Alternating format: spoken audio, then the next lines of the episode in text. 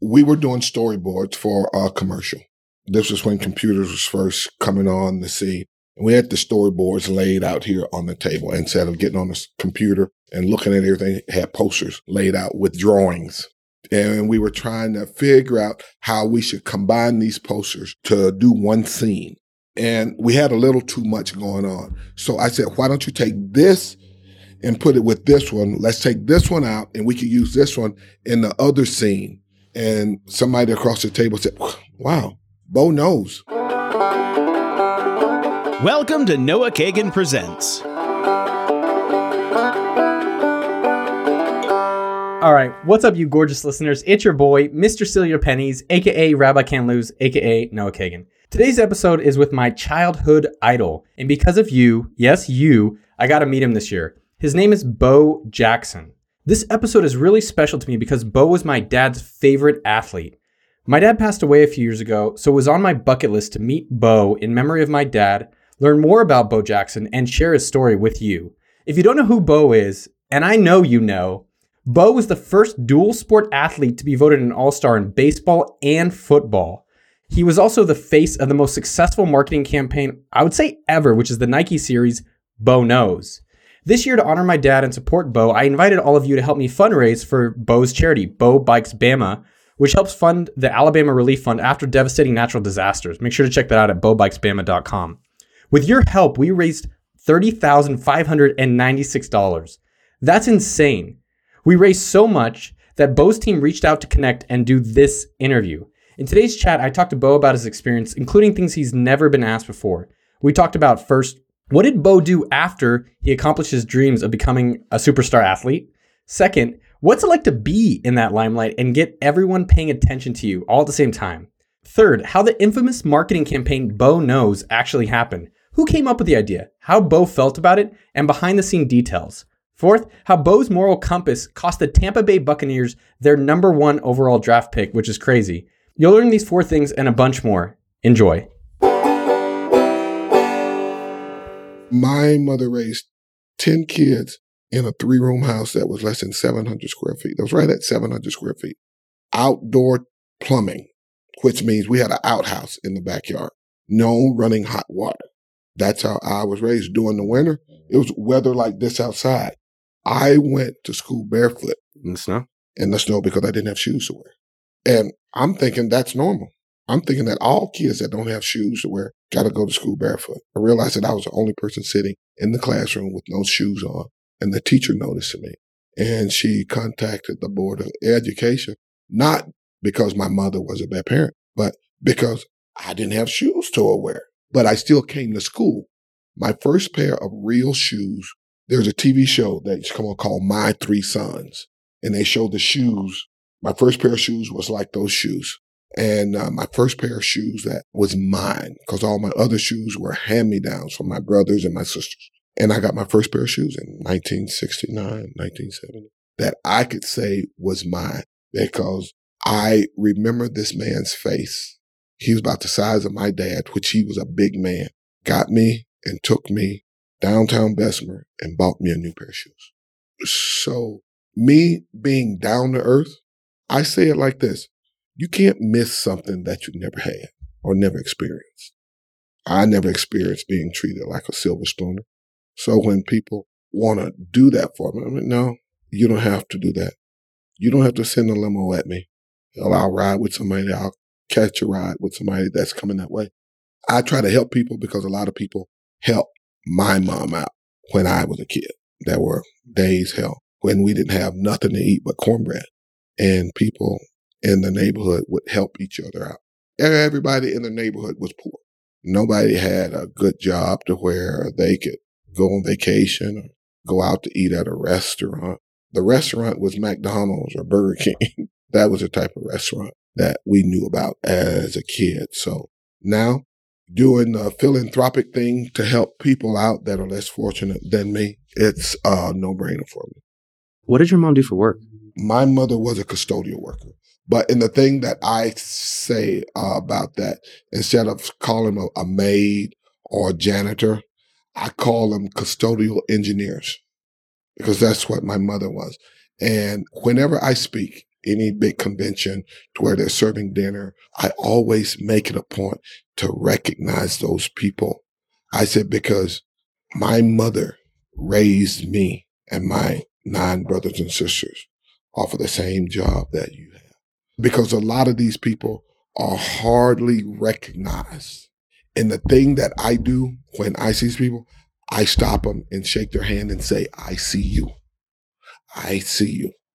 Because I'm quite sure nobody paid my mother any attention when she was cleaning the hotel room or anything like that. One thing that I'm, I'm really impressed with is that you grew up, you had a bunch of brothers, your mom was working all the time. From the stories I've heard about you, like your morals and your discipline, I'm curious how you developed that, like the morals about Tampa Bay, the morals about going to Auburn. Where do you think that came from? It's just the fact that when my mother said that she was going to do something, she'd do it, period. And most of the time when she said that she was going to do something, it was more like, boy, I'm going to whoop your ass. and, she, and then I take out running. And she tell my brothers and sisters, if you don't catch him, you are going to take his ass whooping for it. And they chase and they run me down. My brothers and sisters, they had a system to where they would send two after me and they would run me strategically around the block and they would be tired and another one take off at me. so they would literally run me into the ground. Then they drag me back home and the neighbors would come out. Let's say if it was on a Saturday or Sunday evening, the neighbors would stop their dinner, come out on their decks to watch me get a butt whooping in the front yard. it's like a show. Oh, they be sitting there eating and they come out and they yell back into, hey, she is about to whoop his ass again. Come out and see this right there in the front yard. And it would be with the switch or whatever, a belt. She whooped me. She stripped me down to my whitey tighties right there in the front yard and tear my ass up. But that was all part of my childhood because I needed that. Because if I didn't, who knows where I would be right now. When did you realize, like, was it really young or was it in high school? Was it in college that you're like, oh, wow, I might be actually a pro athlete? I wanted to go to college when I was a kid. I told my mother that I'm either going to go to college or else I'm going to go to military learn, to learn how to fly jets. Been an airplane buff all my life. She said, well, you better go on down to the army and sign up down at the, because I don't got no money to send you to college. And lo and behold, I got a full ride to go play football, to go play baseball, to run track at Auburn. So I lettered in three sports while I was there and still maintained a GPA to where I was a CB student. Like I said, I wasn't the sharpest knife in the drawer, but I kept my grades decent enough to where it kept me out of the newspaper. And when I left Auburn in four years, I only had six classes to complete before I got my degree. I postponed it for 10 years until I promised my mother before she passed away that I would go back and finish for her, which I did. Is that what happened with Tampa Bay? Like they promised one thing and No, they didn't promise one thing. They actually, at the time, they knew that I was going to be the first round, that I was going to be the first player pick, and they had the first pick in the draft. They also knew that I was a standout baseball player. First couple of weeks into baseball season, I was hitting 600 with eight, nine home runs already, and we were just two weeks into the season. And I had to take a visit you know, how they take a visit to the teams that's probably going to draft you first.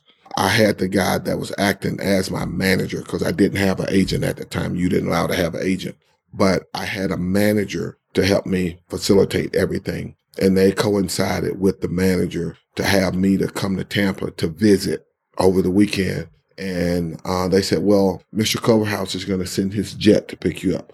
I asked my manager, was it okay? Did they check with the NCAA? And he came back and said, Tampa Bay checked with the NCAA. And since you're going to be the first round pick of theirs, that you can fly on their jet. Well, I went there, spent the weekend there, had a nice time visiting with the players, going out to dinner and so forth and so on. I got back to college. I think I played in two games.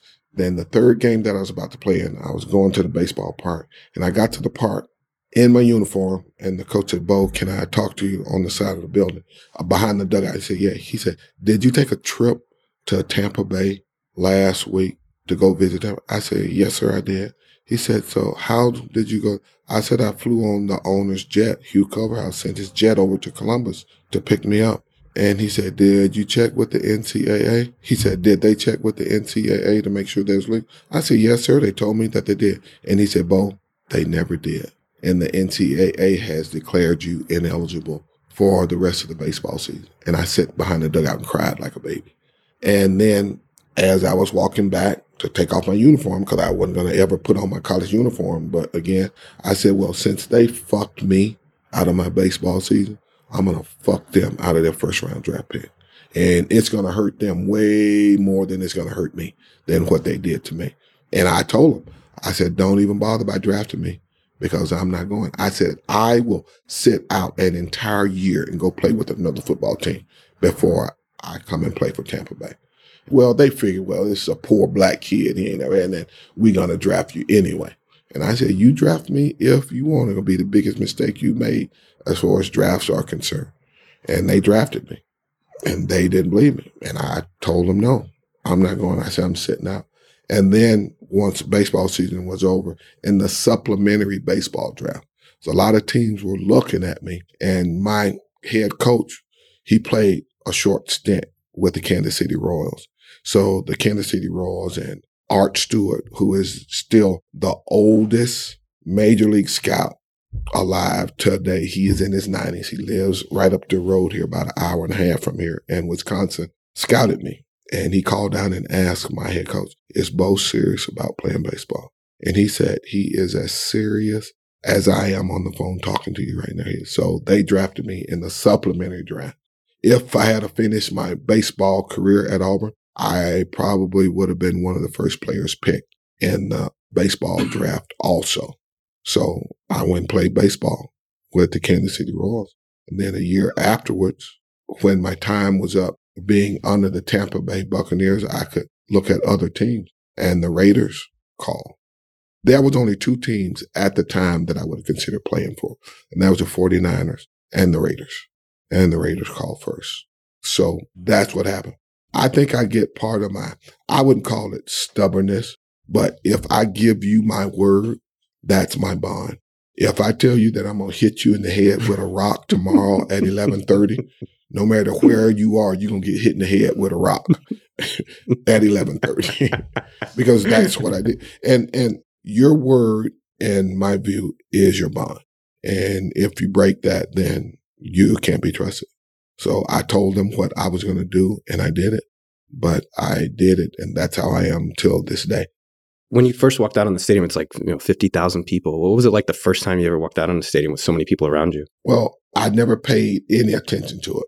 The only thing that I was thinking, if you get in the game, don't fumble the ball. I never paid any attention to the crowd, period, because I know that I got a job to do. And if my mind is in the stands, I'm not going to successfully do what I'm supposed to do, do my job out on the field. Even though you hear it, you don't pay attention to it because you got somebody on the other side that's trying to rip your head off. I was curious about that as well. What's it like to get tackled at full speed? Well, with me, I learned that that it's better to give a lick than take one. So I never got tackled. I ran over a lot of people and fell down. I don't think I got tackled in my career. I don't think I got tackled no more than a half a dozen times to where people hit me and I gave, where they hit me and knocked me down. I'm usually running over people and trip and fall down. So it's a big difference. And that's just how it was one day in practice. We had this three on three drill defensive tackle, Donnie Humphrey. Well, he's since passed. God rest his soul. He tackled me and caved in my face mask. So the face mask on the helmet comes out like this. Mine came out, had a dent in it back out where he caved my face mask in. And as he's on top of me, just ran, he said, welcome to the SEC freshman. And we were right under the coach's tower. And Coach Dye was up on the tower. And he said, Bo, I look up at him because I'm pulling dirt out of my helmet, out of my ear hole. And I'm looking up at him as I'm taking my helmet off to give to the equipment guy so he can put a new face mask on. He said, Bo, I said, yes, sir. He said, you 6'2", about 215 pounds. I said, yes, sir. He said, you the fastest guy on the team, aren't you? I said, yes, sir. He said, don't you think it's better with your size and speed to give a lick than take one? And a light came on. From that day on, I started running over people or running through people start I but I learned how to run behind my shoulder pads. And as a ball carrier, if you don't do that, you're going to get cut in half. So I learned how to run behind my shoulder pads and let my shoulder pads ab- absorb all of the impact. and everything was a piece of cake.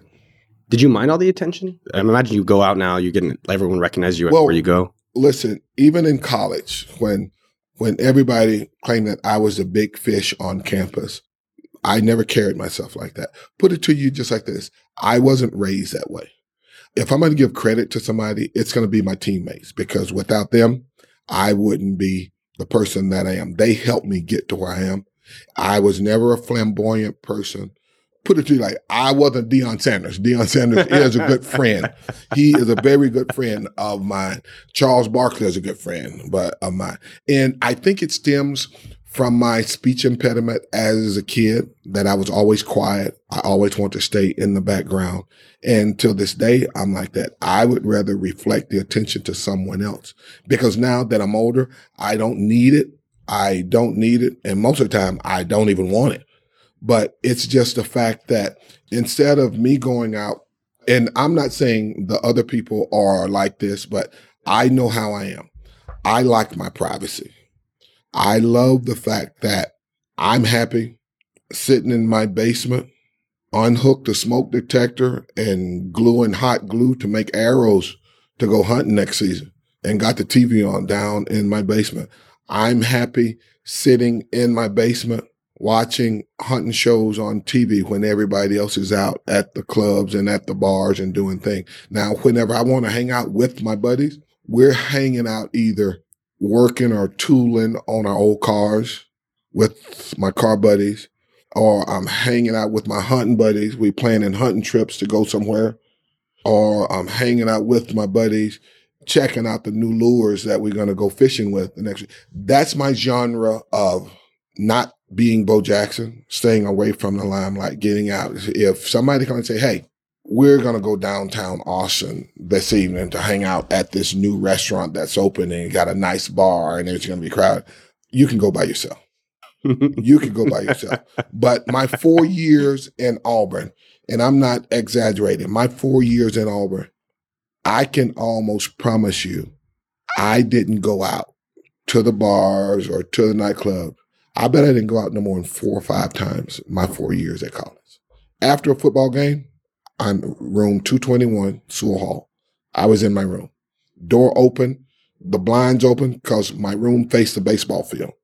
And they had the lights on in the baseball stadium. And just across the street from the baseball field is the football stadium. And the lights are on because the workers are cleaning up in the stadium after the game. So those lights would be on till midnight, 1 a.m. And I got my door open and the dorm is a ghost town because everybody's out partying and I'm in my room with the door open. People would come by. Hey, you want to go out and party? Nope, staying in my room. I understood at an early age is that in order to be a superstar on the playing field, you got to be a superstar in the classroom first because every week you get up and read the paper. Some high profile athlete is in trouble because of his grades. And I made it a point because I knew where I come from and I knew how hard my mother worked to support 10 kids. And I didn't want anything to reflect back on her. So even though I wasn't the sharpest knife in the drawer, but I made sure that I was prepared well enough to hold my own in the classroom. I'm like, I can't go out here and be Superman on the football field on Saturday, then get to class on Monday and don't know my my nose from my butt in class. So I made it a point to study. And like I said, I wasn't a A student. Hell, if I got a B in class, I celebrated. if I got a C plus in some class, I celebrated. But it was a fact that I knew how to keep my name out of the paper for the wrong reasons. Because that's what everybody looks for. When you are a celebrity, you're under a microscope. And any little flaw that the news world could use to make a story, they put it in the paper. And I'm not saying that the media is bad, but how many times have you picked up the newspaper and read a positive article in the newspaper?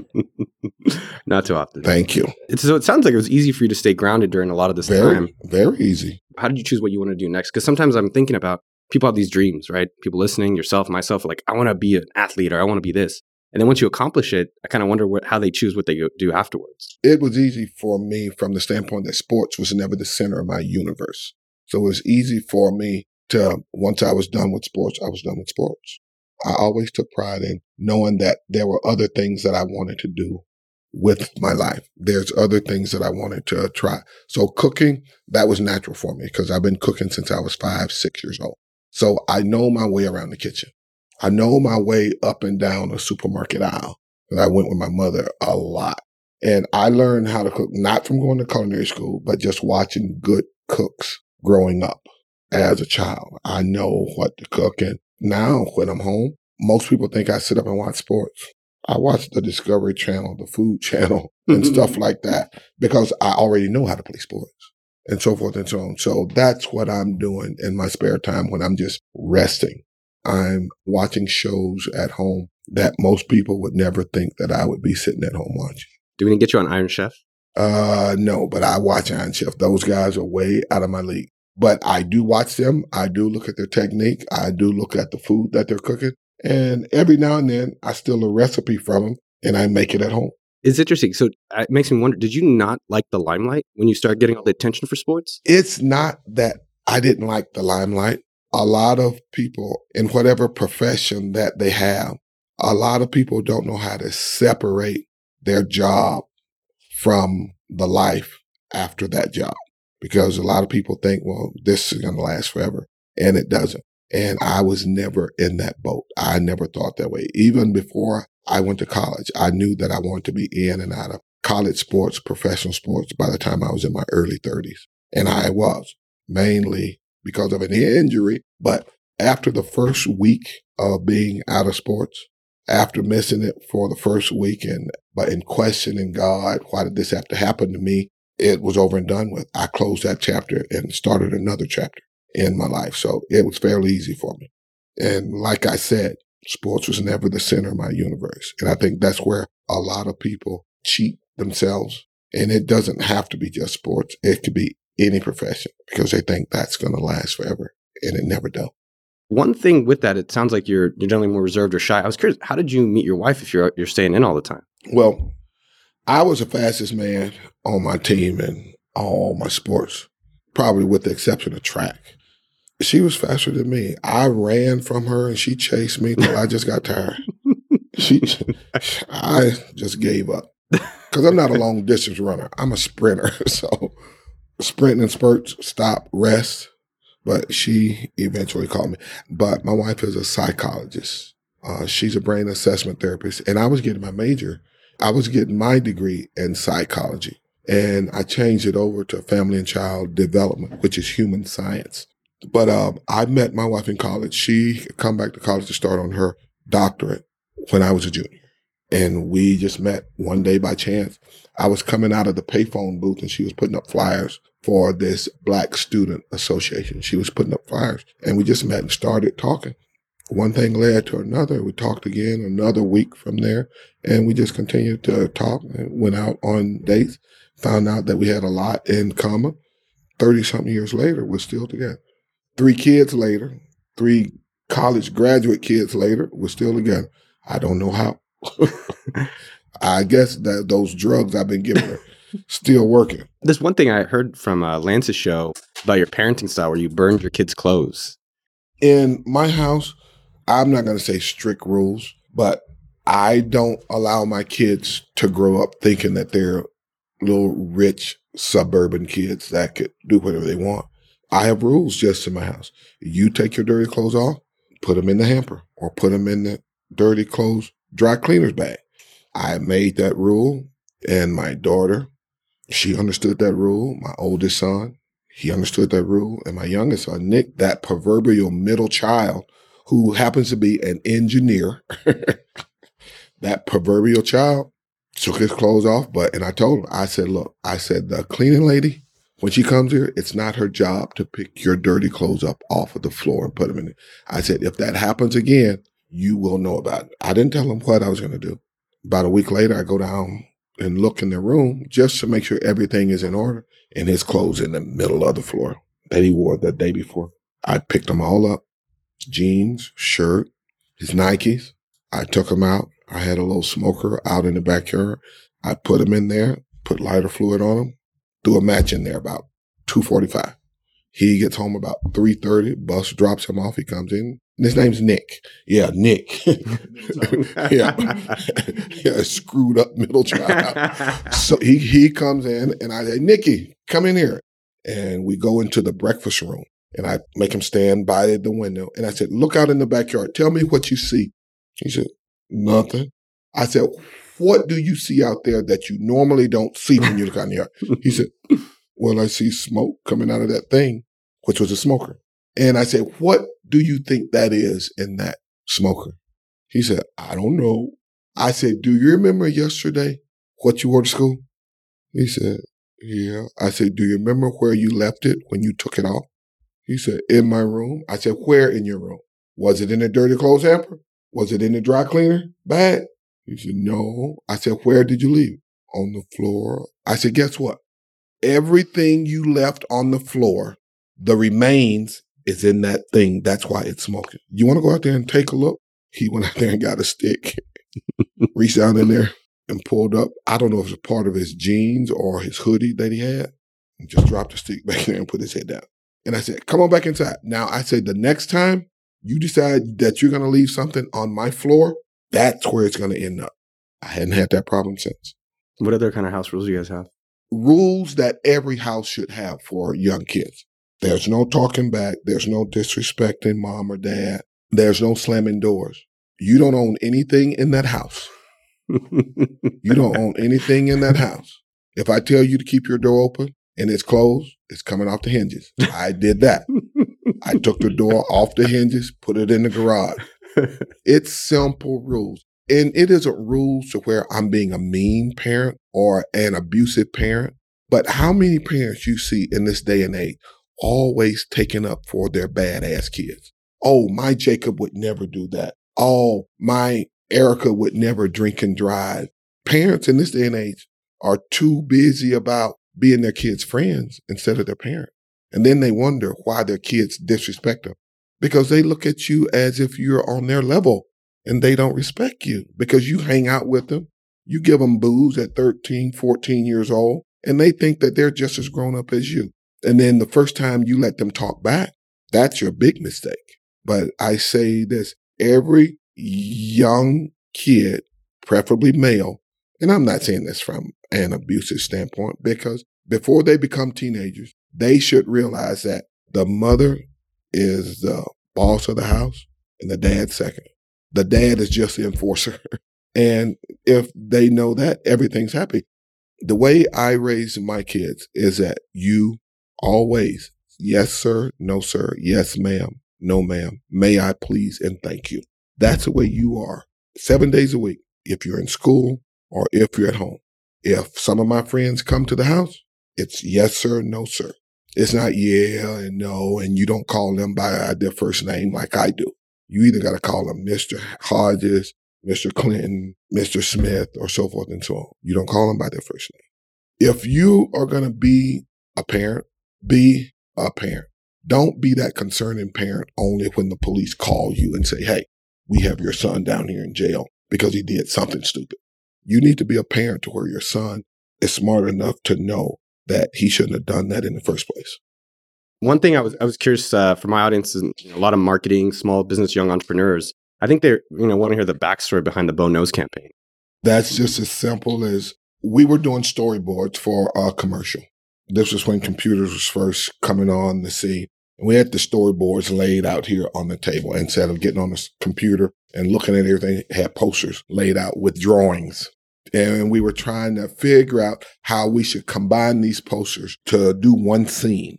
And we had a little too much going on. So I said, why don't you take this and put it with this one? Let's take this one out and we could use this one in the other scene. And somebody across the table said, wow, Bo knows. And it stood out from that conversation sitting at the table back in 1985, 86. That's where the Bo Knows campaign started at that table because I was telling a seasoned director and the marketing people of Nike that we should cut this out and put it here in this. And that's where the Bo Knows campaign started. that was a birth of Bo Knows because I was telling somebody how to do their damn job. You're up their ass. And it's no, not really, not up their ass at that time, but just since I'm doing all of the work, let's cut this in half to where we're not shooting this scene for a half a day, which we could do it in a couple of hours and get it done and be done for the day. It was uh, just the fact that I opened my mouth to actually try to remedy a problem that we had doing a production shoot one day. That's all.